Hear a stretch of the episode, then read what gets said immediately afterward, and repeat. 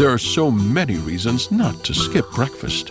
So many savory, mouth-watering, tasty, delicious beyond all belief reasons. Actually, that last one was pretty convincing. Stop by for a McDonald's breakfast. Mix and match a sausage biscuit, sausage McMuffin, sausage burrito, or hash browns, any two for just two bucks.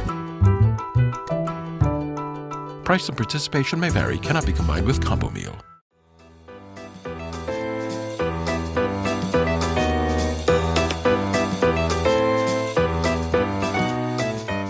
Today we celebrate one of the greatest historical figures of all time and one of the greatest leaders the world has ever seen. Courageous, tenacious, and brave, he was a leader and beacon of light and hope during the world's darkest days. On April ninth, we celebrate National Winston Churchill Day.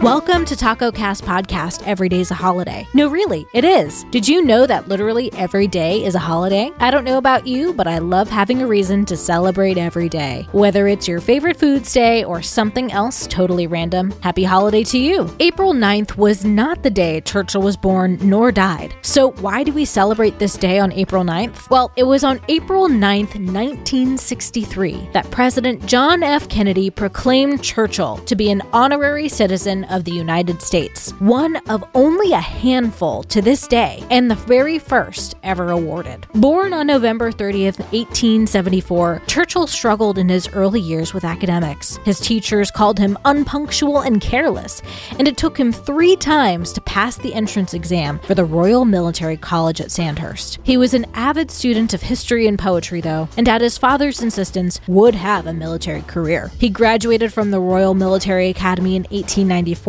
and in his early twenties, fought combat in Cuba, India, Sudan, and South Africa, earning four campaign medals, the Spanish Order of Military Merit, all while writing five books and becoming a war correspondent. Churchill gained international fame as an escaped prisoner of war, and soon after was elected into Parliament, all before he turned twenty-six. Churchill moved in and out of politics after that, but in the thirties, took the lead in calling for British rearmament to counter the growing Nazi threat. In In May nineteen forty, he replaced Neville Chamberlain and the appeasement policies as Prime Minister, overseeing the U K Allied powers just as Germans invaded Belgium, Luxembourg, and the Netherlands. With military and political experience, combined with his masterful skills as a writer and orator, he was the leader the world needed. A rock not just for the British forces, but for all of the Allied powers, knowing the criticality of victory in the ugliest war the world has ever seen, and bringing victory in nineteen forty-five. Churchill is still today known for his speeches and witty, pithy quotes, and in nineteen fifty-three even earned a Nobel Prize for literature. In nineteen sixty-three, he was knighted by the Queen. As Churchill himself once said, "History will be kind to me, for I intend to write it." And on this day, we celebrate the history and historical significance of one man who made a massive difference. And remember to never give in. Happy holiday, everyone, and I'll see you tomorrow. tomorrow.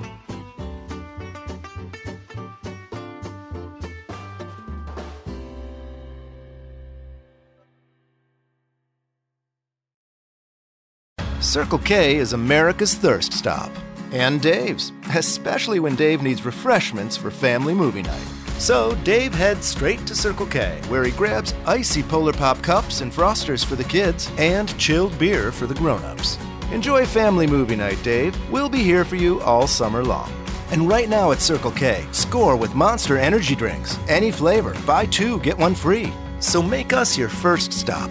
Circle K, America's thirst stop.